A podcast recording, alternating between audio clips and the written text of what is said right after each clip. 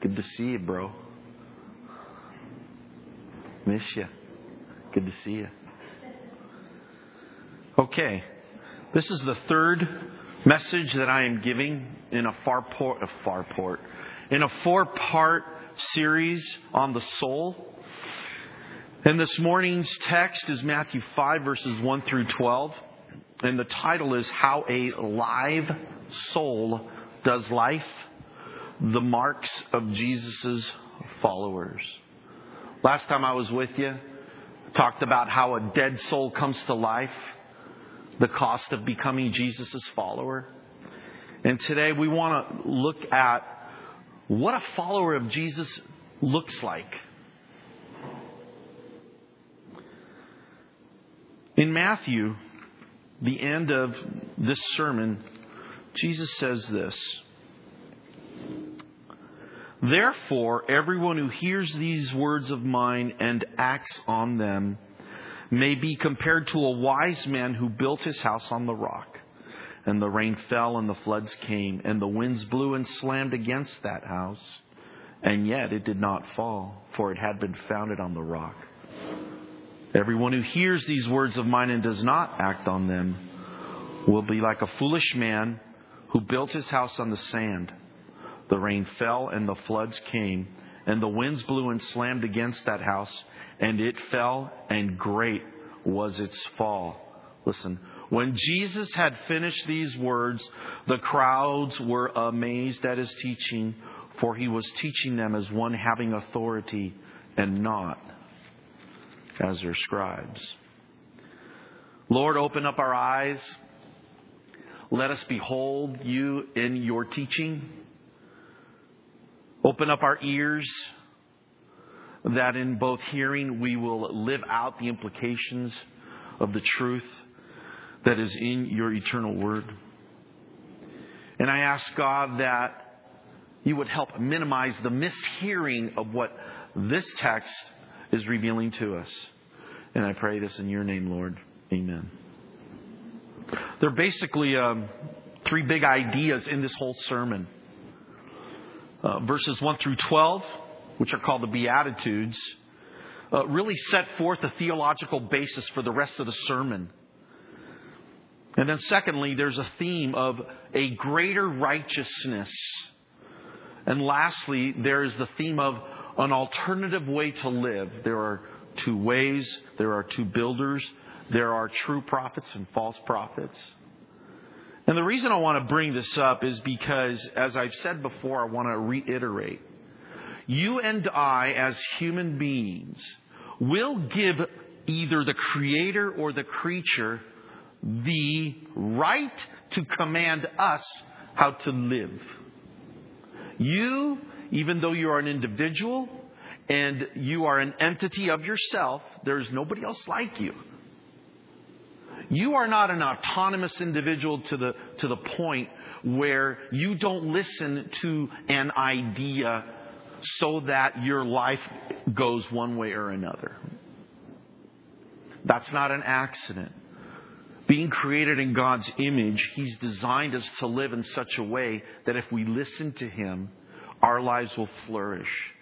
And when we don't listen to Him, they don't flourish, they decay. The differences between life and death. And so when we're looking at this text, let's read. When Jesus saw the crowds, he went up on the mountain, and after he sat down, his disciples came to him. He opened his mouth and began to teach them, saying, Blessed are the poor in spirit, for theirs is the kingdom of heaven. Blessed are those who mourn, for they shall be comforted. Blessed are the gentle, for they shall inherit the earth.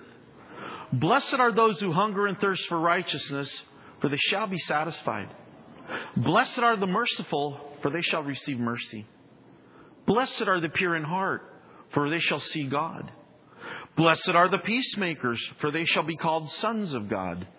Blessed are those who have been persecuted for the sake of righteousness, for theirs is the kingdom of heaven. Blessed are you when people insult you and persecute you and falsely say all kinds of evil against you because of me. Rejoice and be glad, for your reward in heaven is great. For in the same way they persecuted the prophets who were before you. The audience here, as we notice, it's a crowd. And the larger context, it's that while there is a crowd, there are also his disciples here. And I point that out because God does not have his spokesman fill in words that don't have meaning. And right here, I want to point out that it is only disciples who have ears to hear what Jesus says, and ears to hear, and a heart to follow what he says. Because, why? Last time I was with you, we said that when you see the surpassing worth of Christ, which is an act of the Father revealing the Son to us, the natural progression of that is you are now alive to God and therefore delight to do His will. And while we don't delight to do His will perfectly, nevertheless, the trajectory of our lives is Godward. And that's why we as believers experience the war that the non believer does not. Romans 7. Of there's a part of us that wants God, and then there's a part of us that fights Him. The non believer, if you were, there once was a time when you weren't the believer, you didn't have that problem then. But if you're having that struggle now, that is an evidence that you belong to God, not that you don't love Him.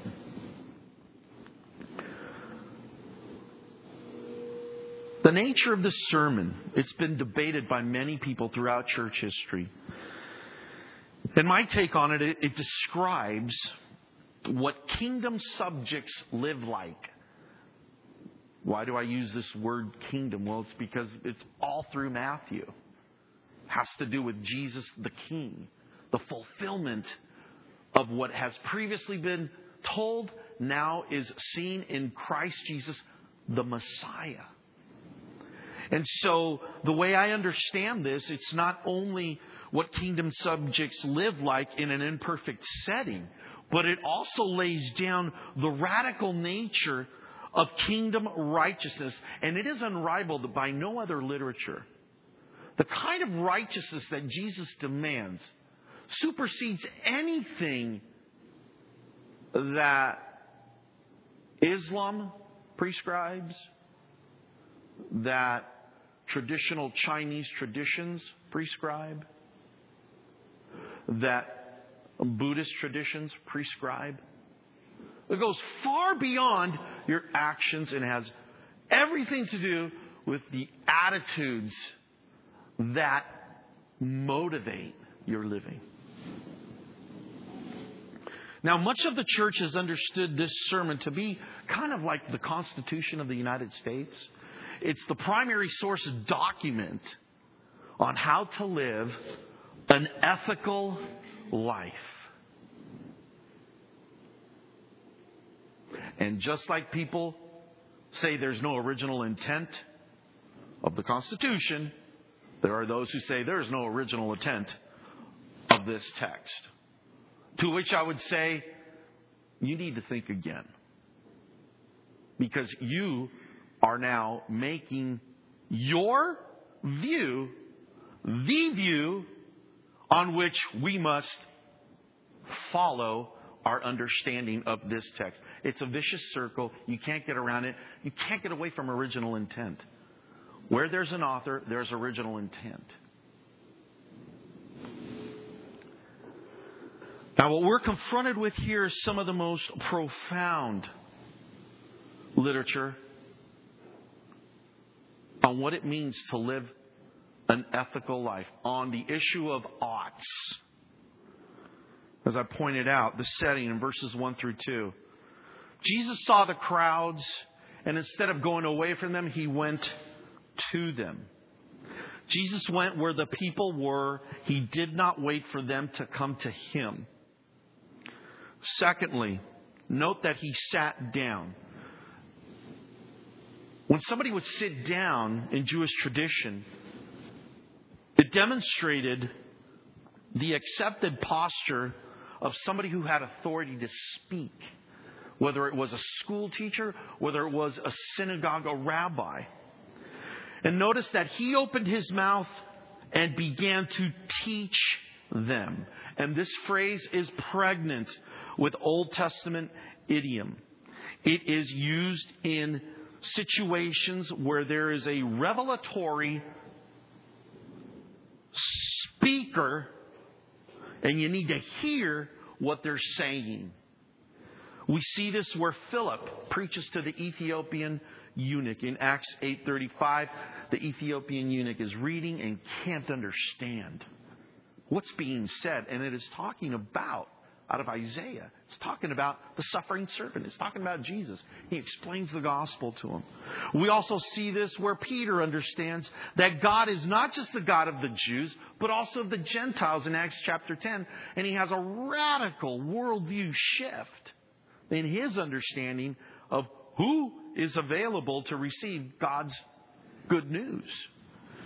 And then we also see this where Paul is before the proconsul Gallio because of Jewish opposition to the gospel message in Acts 18:14. I want to point three things out here. First of all, where Philip is preaching, he, there is uh, the text deals with a reconciliation. Okay? The reception of reconciliation. Secondly, where Peter understands that God is the God of the Gentiles also, we see that we have a clarification of the gospel. And then lastly, where Paul is before the proconsul, he gets persecuted. He gets persecuted. He gets rejected. Why? Because of the Word of God because of the Word of God. Now, I say that to say this. The Word now, according to John 1, is going to give us the Word. And so, let us not have dull hearing, but let's peer into what it means. What are the marks of Jesus' followers? And so, first of all, what we see here is that the poor in spirit are deeply joyful. It says, Blessed are the poor in spirit. That's a fact. This is a fact. And this term blessed has to do with those who are privileged, recipients of divine favor. Much like when Solomon spoke when Solomon spoke, and the people that heard him knew they were before somebody great. Remember in the gospel, Jesus said, There's somebody that's way greater here than Solomon. Okay? I don't want us to miss this. What we are hearing today has no rival of importance, has no rival of joy significance and meaning for what it means to be human.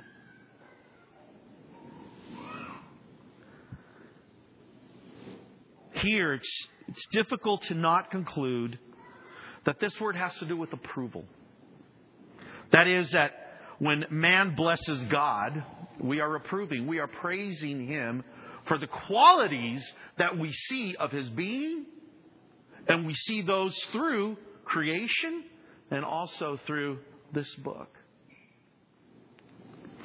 When God blesses man, God is graciously condescending to us and approving of us.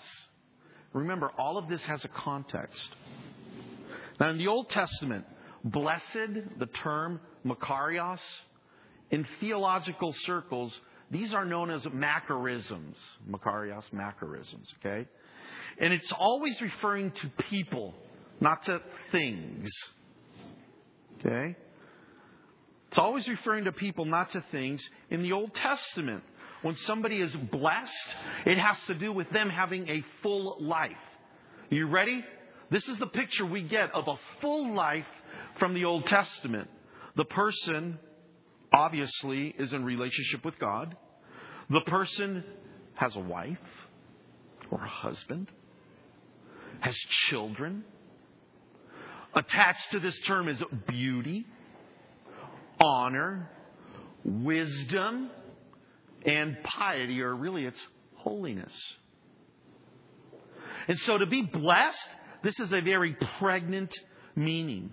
Now, in the New Testament, when it's used, it has to do with what we're awaiting final salvation, eschatological salvation.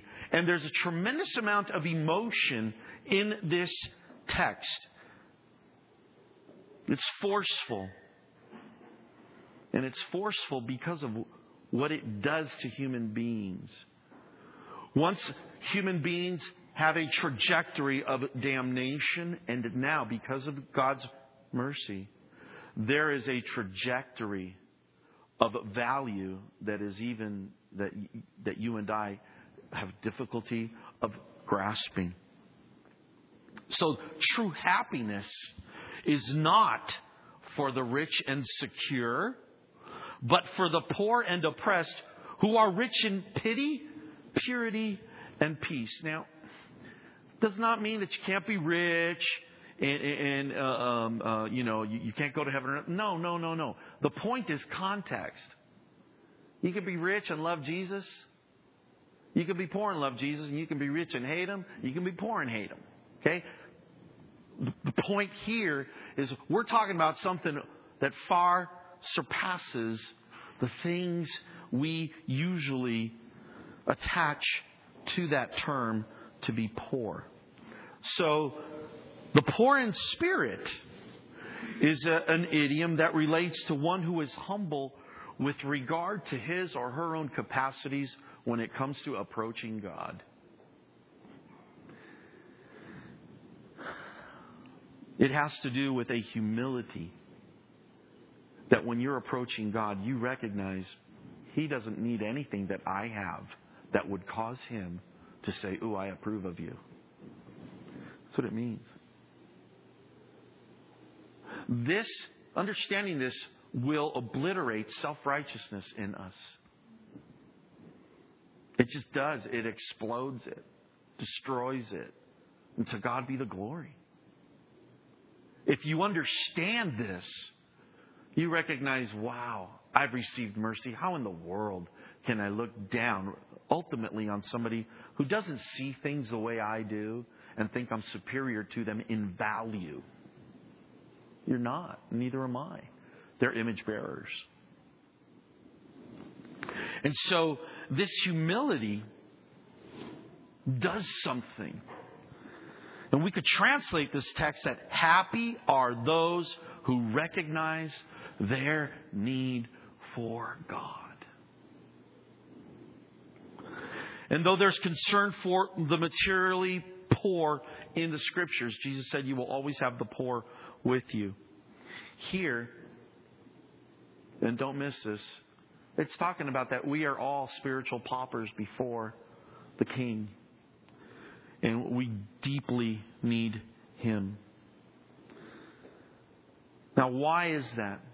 So the fact is, blessed are those who are poor, for theirs is the kingdom of heaven. And that's what it is. The reason you're blessed, the reason there's deep joy that supersedes anything that the creature can give to you is because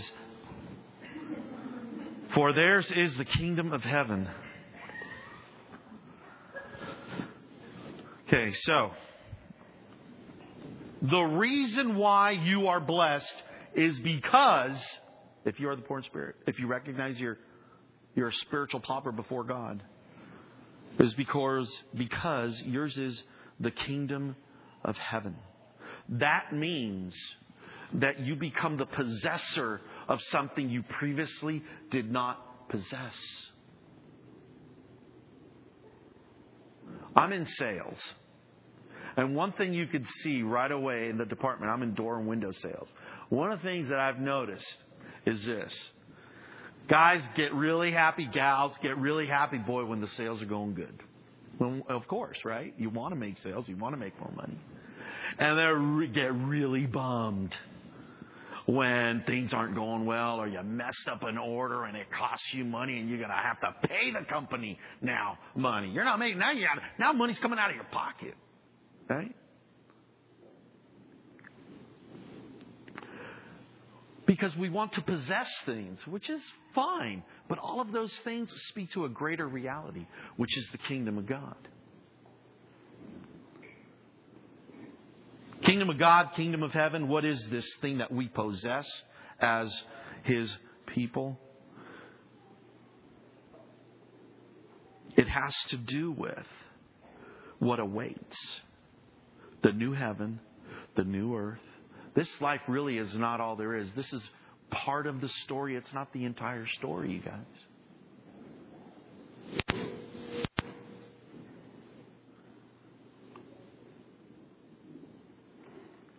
Kingdom of heaven is synonymous with kingdom of God. So I could summarize this verse like this Because the royal reign of God the Creator is the possession of the poor in spirit, those who recognize their deep need for God. They are blessed. They are objects of divine favor, not wrath. And that is why, as believers,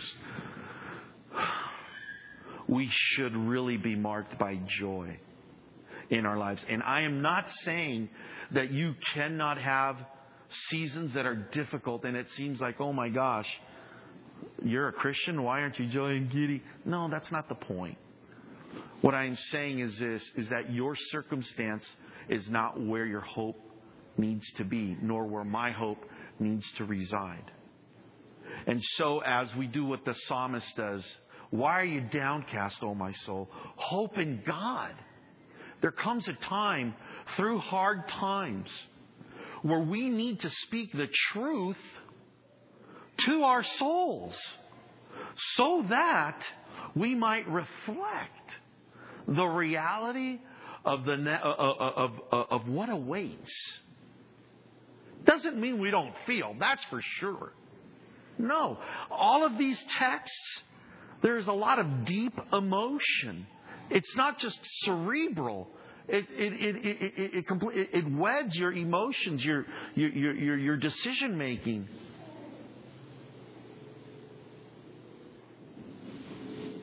So, blessed are the poor in spirit, for theirs is the kingdom of heaven.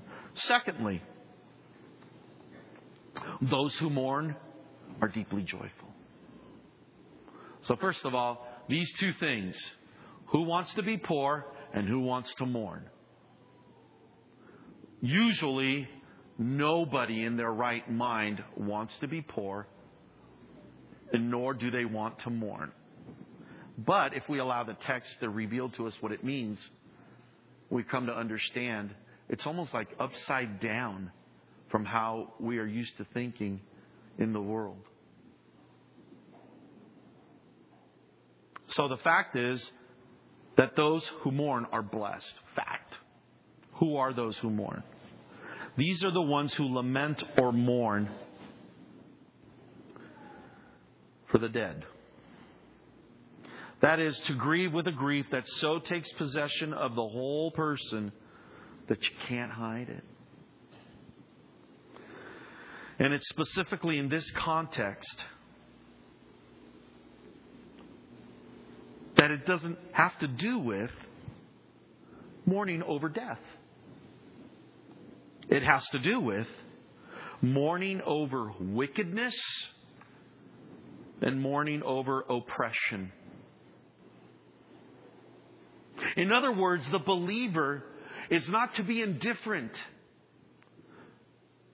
to the plight of humanity.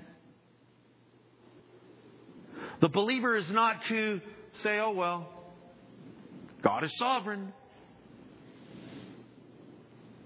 With an attitude that you don't engage the reality of injustice and the reality of oppression.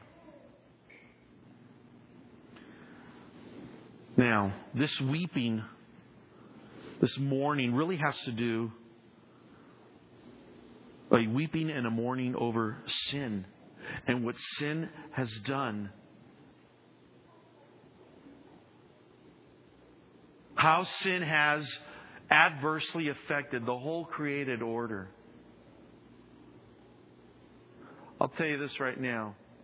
Unless we meditate on this and God helps us, not only will we be indifferent to our own sin, because it begins there, but we will be indifferent to the sins of others. And I want you to understand, Jesus calls us to be in touch with this stuff, not to say, forget it, I don't want to, I don't want to, I don't want to deal with it. I don't want to hear it. Romans, for example, 724, Paul says this, Wretched man that I am, who will set me free from the body of this death? Talking about his struggle with sin. He mourned over that. In 1 Corinthians 5, verses 1 through 2, he addresses sexual immorality. It is actually reported that there is immorality among you, and immorality of such a kind as does not exist even among the Gentiles, that someone has his father's wife. You have become arrogant and have not mourned instead, so that the one who had done this deed would be removed from your midst. Again, 2 Corinthians 12:21. I'm afraid that when I come again, my God may humiliate me before you and I may mourn over many of those who have sinned in the past and not repented of the impurity, immorality and sensuality which they have practiced.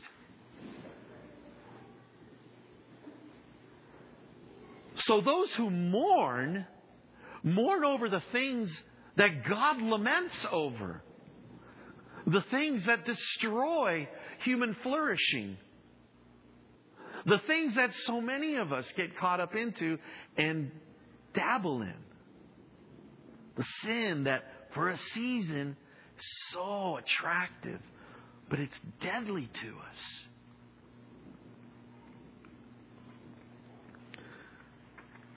Now here's the reason, which is which is fantastic to me. Blessed are those who mourn. Why? reason, for they shall be comforted. For they shall be comforted, or encouraged, or cheered up.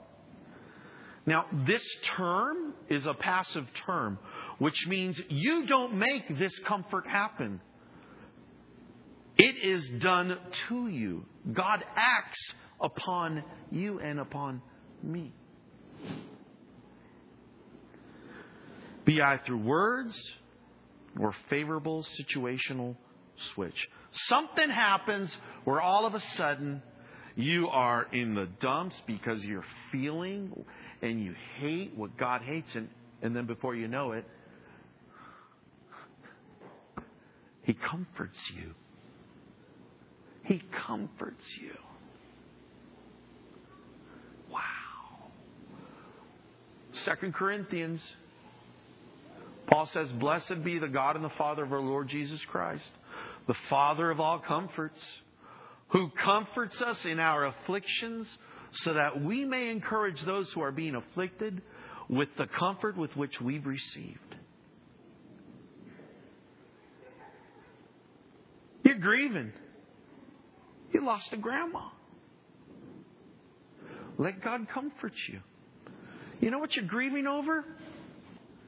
what Jesus grieved over. For when Jesus grieved over Lazarus' death, even though he knew he was going to raise him up, Jesus wept. He grieved over that. Why? Because it's not the way it's supposed to be. When you grieved over the loss of your grandparents or your parents, It is right to mourn. It's not the way it ought to be. And there is comfort for us. We do not mourn without hope. Now, the first two Beatitudes, they're alluding to a messianic blessing out of Isaiah 61, verse 3. I'm going to read this. The Spirit of the Lord God is upon me because the Lord has anointed me to bring good news to the afflicted.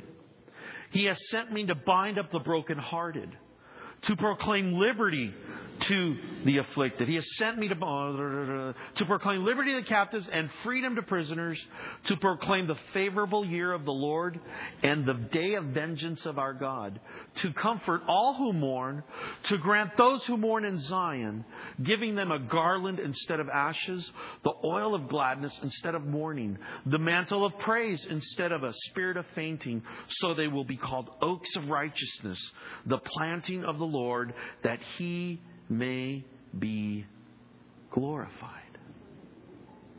So the Messiah comes to give the oil of gladness instead of mourning and a garment of praise instead of a spirit of despair. These blessings will only be fully realized at the consummation, as Revelation 7 has revealed to us. So, how can I summarize this text? Because the ones sin and oppression, those things God hates, even death itself, they will be comforted both now and in the future consummation. They are recipients of divine favor, not wrath. And I was thinking about this this morning, and this, ah, oh boy, do I need to work on this. Do you realize that for the patient, the fruit of the patient, and I don't mean somebody who's sick, I mean the individual who is exercising the virtue of being patient. Do you realize that their meals are always better than those microwaved? Do you realize that the harvest of the patient farmer is much better than the prematurely picked fruit? Do you realize that the house that is built, it seems like it's taken forever, but there's great care laying down that foundation so that when the winds come, the earthquakes come, or whatever, that house, once it's built, it'll be able to stand. Do you realize that to get rich quickly is foolishness? To lose weight, fool- to lose weight quickly also long term, it's foolishness. Why? Because we're not establishing the necessary habits, foundation, for long term flourishing.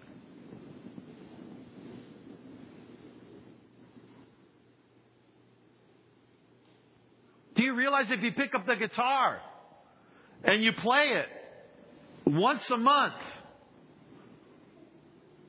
and you don't get it immediately, that you're not going to reap the rewards of the one who picks it up every day, is on that thing for hours, bleeding fingers and all. What'll happen? You know what'll happen. One's song will sound horrible, the other one is majestic. Why? Because it takes time for skill to develop. And when that skill comes to fruition, it brings about a fruit that is beautiful to behold.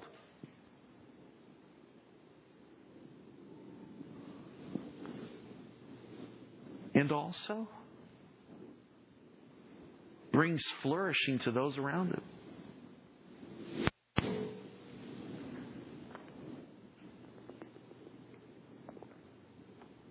Number three, those who are gentle are deeply joyful. I really need to grow on this one.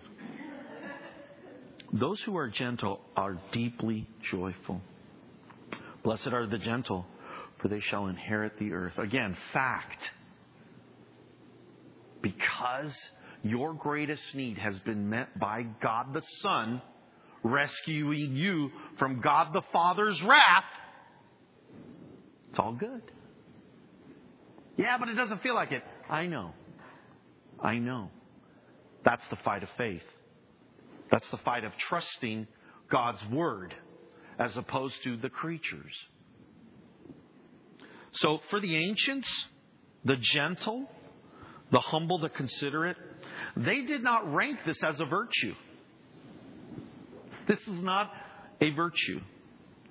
Um, you know, for you to be poised and, and level headed and, and, to have composure. You know, sometimes it was negative and, and sometimes it was positive. But G- what Jesus is doing here, he is elevating this term to nobility. He is elevating this term in a way that it had never been elevated before. Now, I hope you understand that the Beatitudes, Makarios, the Blesseds, they presuppose a new heart. They assume a new heart. They cannot not assume a new heart if you're just reading what it's saying.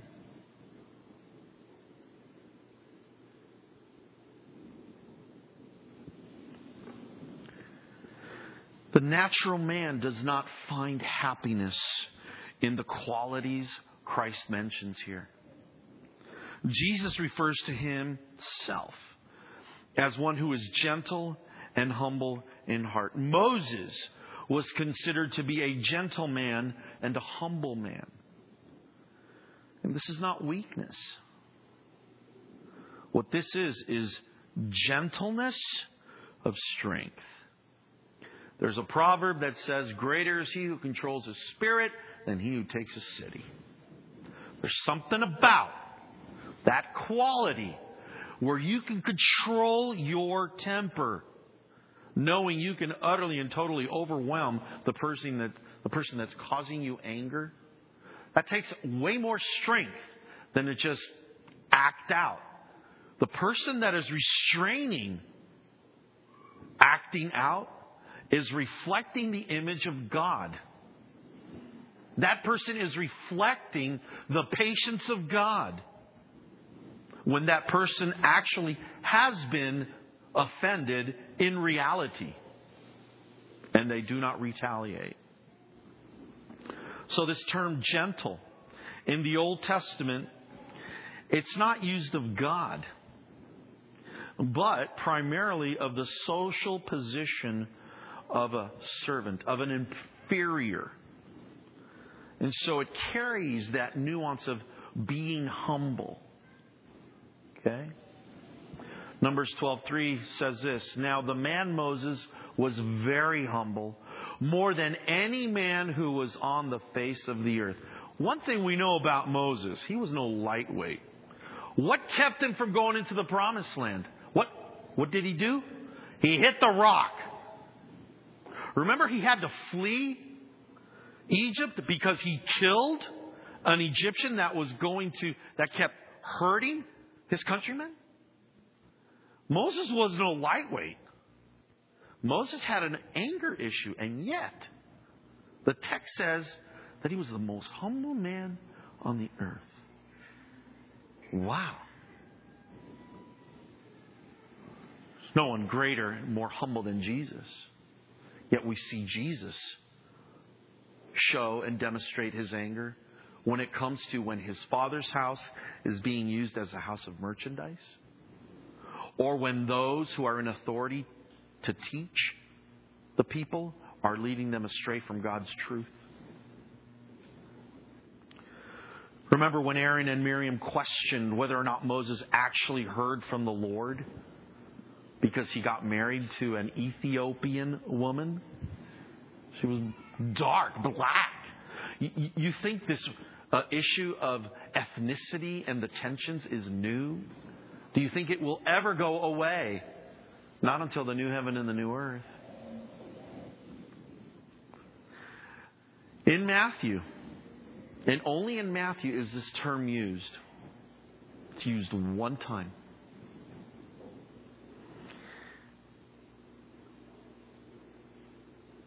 And this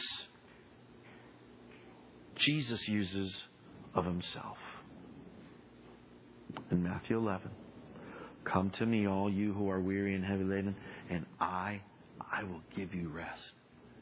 Take my yoke upon you and learn from me. For I am meek or gentle in heart, and you will find rest for your souls. For my yoke is easy and my burden is light. So, blessed are the gentle. Why? Reason?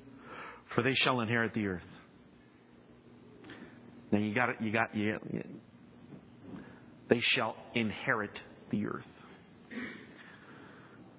Proverbs says that a good man leaves an inheritance for his children and his children's children. Those children did not earn that inheritance, it was given to them. You have received an inheritance from your parents. You didn't earn it. You didn't work for it. It was something your parents decided to do long ago. Why is that important? Contextually. Because it once again points to the fact you don't earn this stuff. You can't.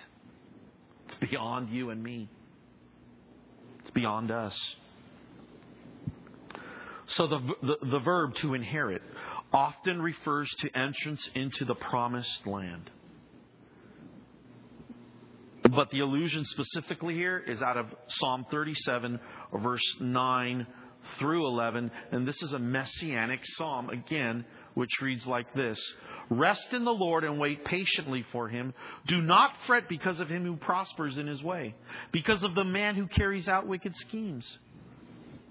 Cease from anger and forsake wrath. Do not fret. It leads only to evil doing. For evildoers will be cut off. But those who wait for the Lord, they will inherit the land. Yet a little while, and the wicked man will be no more. And you will look carefully for his place, and he will not be there. But the humble will inherit the land and will delight themselves in abundant prosperity. Entrance into this promised land became a pointer toward entrance into the new heavens and the new earth. Revelation 21, 1 through 4 says this Then I saw a new heaven and a new earth, for the first heaven and the first earth passed away, and there's no longer any sea. And I saw the holy city, New Jerusalem, coming down out of heaven from God, made ready as a bride adorned for her husband. And I heard a loud voice from the throne saying, Behold, the tabernacle of God is among men, and he will dwell among them, and they shall be his people, and God himself, himself will be among them. And he will wipe away every tear from their eyes, and there will no longer be any death there will no longer be any mourning or crying or pain. The first things have passed away. And I'm thinking about this again the analogy of being patient. Right? The goal of the seed is not to plant it and to water it. The goal of the seed is to plant it, to water it, and to wait for its fruit. The goal of the Christian begins as the seed of the Word of God is implanted in us by the Spirit of Almighty God. And the goal is not just this life.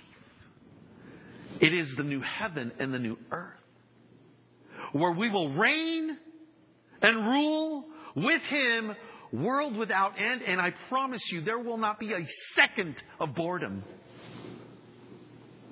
There will not be a moment of indifference.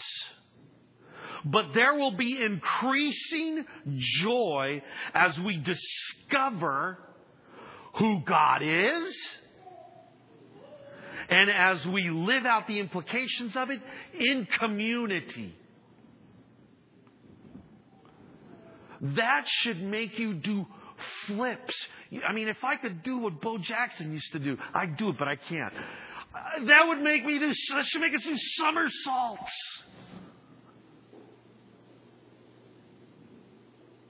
That's gotta arrest your attention. And if it doesn't, come on. It's got to.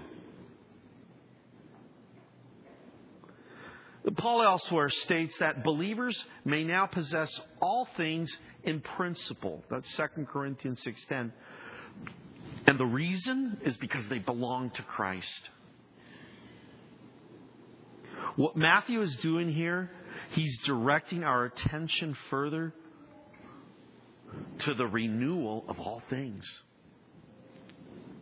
To the renewal of all things. And let's face it, everything is decaying. Everything is born and everything dies. And a lot of people say, well, that's life. Actually, no. That is death as a result of our rebellion of, uh, uh, in Adam, in the garden, and Christ is going to reverse that. And he began the reversals of that curse when death could no longer hold him. Do you know why? Because he was sinless. That's why the grave had no right to hold him because he was sinless. And guess what? Believers share in that sinlessness on the one hand because it is imputed to us through Christ's righteousness. This is awesome. I mean, this is so amazing. And the implications of that righteousness is not, well, as long as I said a prayer, I can live any old way I want. Are you kidding me? You've bought into a lie and you're getting ripped off of God's joy because you don't think holiness is the way to go. But it actually is. It is tasting and seeing that the Lord is good. At the end of Matthew 5, he says, You shall be holy even as your Father in heaven is holy. God wants us to share in his holiness, saints. He calls us to it. We can't share in his omnipresence or his omnipotence or his omnisapience. He's all wise. We don't share in that.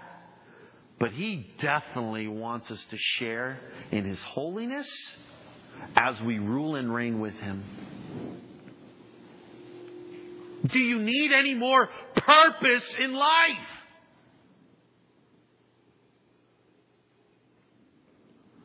Fourth, and this will be the last one because I'm going to do this in two parts. Those who hunger for righteousness are deeply joyful. So the poor in spirit are deeply joyful. Why? For theirs is the kingdom of heaven. Okay? Blessed are those who mourn. They're deeply joyful. Why? Because they will be comforted. Blessed are the gentle. Why? Because they will inherit the earth. And now, blessed are those who hunger and thirst for righteousness, for they shall be satisfied. This is amazing. Listen, please. Fact. Blessed are those who hunger and thirst for righteousness. Fact. There is deep, deep joy for the person walking in this. I gotta have more of God. I gotta have more of God. I'm not satisfied. What do you mean you're not satisfied? Yes, I'm satisfied, but I gotta have more. Why? Because God created me to be that way. he created me. He designed me to be that way.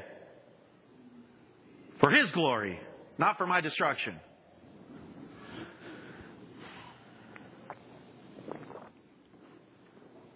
Those who hunger and thirst, this term, it's, it's figurative. And these two terms, they describe having a strong desire, a strong passion to attain some goal. And come on, can I see the hands? All of us here have passion and desire. There are some things that really, really move us. What, what is it? What are those things? God created that thing in us so that we will do this. He's out for your joy. He really is. And that's Bible. That is not Piper. Do you hear me? That's Bible. It is not Piper. For those who don't know what I'm saying, John Piper has affected a lot of how a lot of evangelicals think today. A ble- a, he's been a blessing.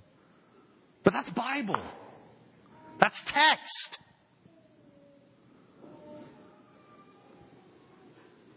And here's the thing that amazes me the most it is not having this deep desire and hunger to attain a goal that does not exist.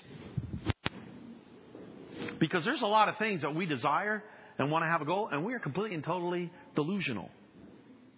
Just are. I mean, you could have, I could have a, you know, this great desire, you know, to be this uh, uh, uh, amazing soccer player. Ain't gonna happen, dude. Your days are came and went. There's no way, man. You're you're on the downside of the of that hill. Your body is falling apart. It's not going to happen. What's real and existing that's lacking here? I got to have more of God. He's real, He's there, and you want Him, go get Him. He's real, He's there. If you want Him, you want more of God, go get Him. Get yourself in this Word. Pray. Refuse to be defeated. When God says, if God is for you, who can be against you? Refuse to be defeated. I'm not saying don't feel. I'm not saying don't mourn, right? I'm not saying that. I'm saying refuse to be that. That that's the thing that you are placing your hope in. You place your hope in God. And if you're hungry, He's going to fill you. He's going to fill you. He's going to fill you. Righteousness has to do with being upright. And here it's the compelling motive for how we live our entire life. In the Old Testament, this term means to be straight, just, to be right. And the Greek term for this means to do justice, to vindicate, or to declare righteous. When it's used of God as the righteous one, it has to do with he who acts rightly in all of his works and in all of his judgments. I'm going to say that again. When it talks about God, it has to do with his, how he acts, and it is always right and good and true and just. So for you and I, to think we've got the moral high ground on God is an indication we are deeply, deeply misinformed. Number one. Number two, we got a hard heart.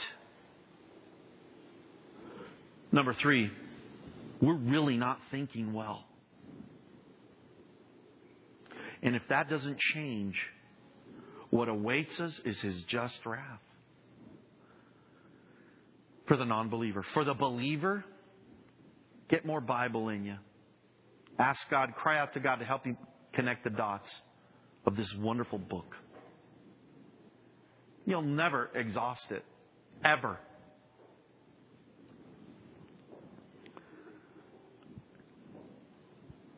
So God's righteousness is demonstrated both in his punishment of the wicked and in his delivering Israel from her enemies. In the punishment of the wicked, you could read uh, Psalm 7, verses 9 through 17. In the delivering of Israel, again, you could read Psalm 9, 7 through 9. that psalm is a good to go to. Isaiah 46, 11 through 13. Now, one scholar has noted this about modern scholarship. Listen up. Modern Bible scholars often, and I would say Christians today often overemphasize the benevolent aspect of God's righteousness in the Old Testament and lose sight of the legal and punitive aspects. But God's righteous judgeship is seen in the punishment of the lawbreaker as well as in the deliverance of the justified. And it's noteworthy, however, that the positive aspect of God's righteousness is more common in the Old Testament while the punitive aspect is more closely associated with God's wrath. Now, in the New Testament, this term, which is dikaios, it's closely linked to the kingdom of God, where the Son of Righteousness, who is Christ Jesus, fulfills what God has previously promised regarding the coming of Messiah, the coming of Jesus of Nazareth. This righteousness is based in the God of creation, who in the perfections of his eternal being is the standard of what is right and wrong. The creator, not the creature, is the standard. This attribute of righteousness is closely related to God's holiness, His moral perfection on the one hand, and His moral law as an expression of that holy perfection on the other hand. This righteousness is attained through trust in God's cre- uh, uh, uh, gracious gift not through any effort of the creature. And while it is a gift, this gift is not static. It produces in the possessor of that gift a Godward trajectory in life where the imitation of the Father, the Son, and the Spirit is the goal. Hence, to think I can live any old way I want I would say to you, if you're a believer and think that after you say a prayer, it doesn't matter because it's all quote unquote under the blood, you need to read the Bible. You really do. You need to stop listening to false teachers because I promise you, they're leading you astray. This righteousness has been disputed. On the one hand, it's seen as Christ's righteousness, which is imputed to us. It is outside of us, and therefore we can do nothing, which is true. It affects our justification. And yet, on the other hand, those who hunger and thirst for this righteousness, which really has to do with doing God's will and doing God's justice, is something that you want to grow in. These people are grieved, right? They mourn over all the unrighteousness. And it causes them to be homesick. You ever been homesick as a believer? Man, Lord, it'd be far better to be with you. I'm so tired of this life. And yet, like Paul said, you know, it's better if I stick around a little bit longer for you. I hope that can be said of our lives. That our lives are so Godward that when we have those moments where it's like, boy, you know, I, I'd like to just go home now. That we would have the attitude, because really in our lives, God is really working a lot of amazing things through us because of His kindness, and we're really affecting a lot of the people around us. And we recognize it's better that I stick around a little bit longer.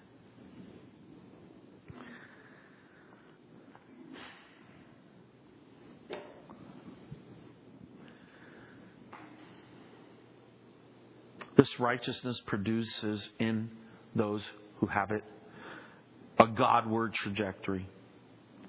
As I've said, uh, Peter points this out, 2 Peter 3, verses 10 through 13. But the day of the Lord will come like a thief, in which the heavens will pass away with a roar, and the elements will be destroyed with intense heat, and the earth and its works will be burned up. Since all these things are to be destroyed in this way, what sort of people ought you to be in holy conduct and godliness, looking for and hastening the coming of the day of God, because of which the heavens will be destroyed by burning and the elements will melt with intense heat. But according to his promise, we are looking for new heavens and a new earth in which righteousness dwells. So blessed are those that hunger and thirst for righteousness. Why? Reason? For they shall be satisfied. Now, this satisfaction, it can refer to the experiences that we have when we're hungry or when we're thirsty, right? And we and we eat and we drink and we're going, ah. But here, this means for a fact that in the future, whenever that occasion arises, righteousness will act on the thirsty soul and satisfy it. Fill it. I promise you, if you hunger and thirst for righteousness, which really is hungering and thirsting for God, right? That's what it is. Jesus. I need more Jesus is another way of saying I'm hungering and thirsting for righteousness. It's really the same way, same thing. God promises you'll be filled. He does not withhold anything from those who walk uprightly before Him. See, God's word can be trusted. Let God be true and every man a liar. And as I stated before, and I'm going to state again, you and I have a choice of who it is we will permit to command us how to live. It will either be sourced in the creature or in the creator. So, blessed are the poor in spirit, for theirs is the kingdom of heaven. Blessed are those who mourn, for they shall be comforted.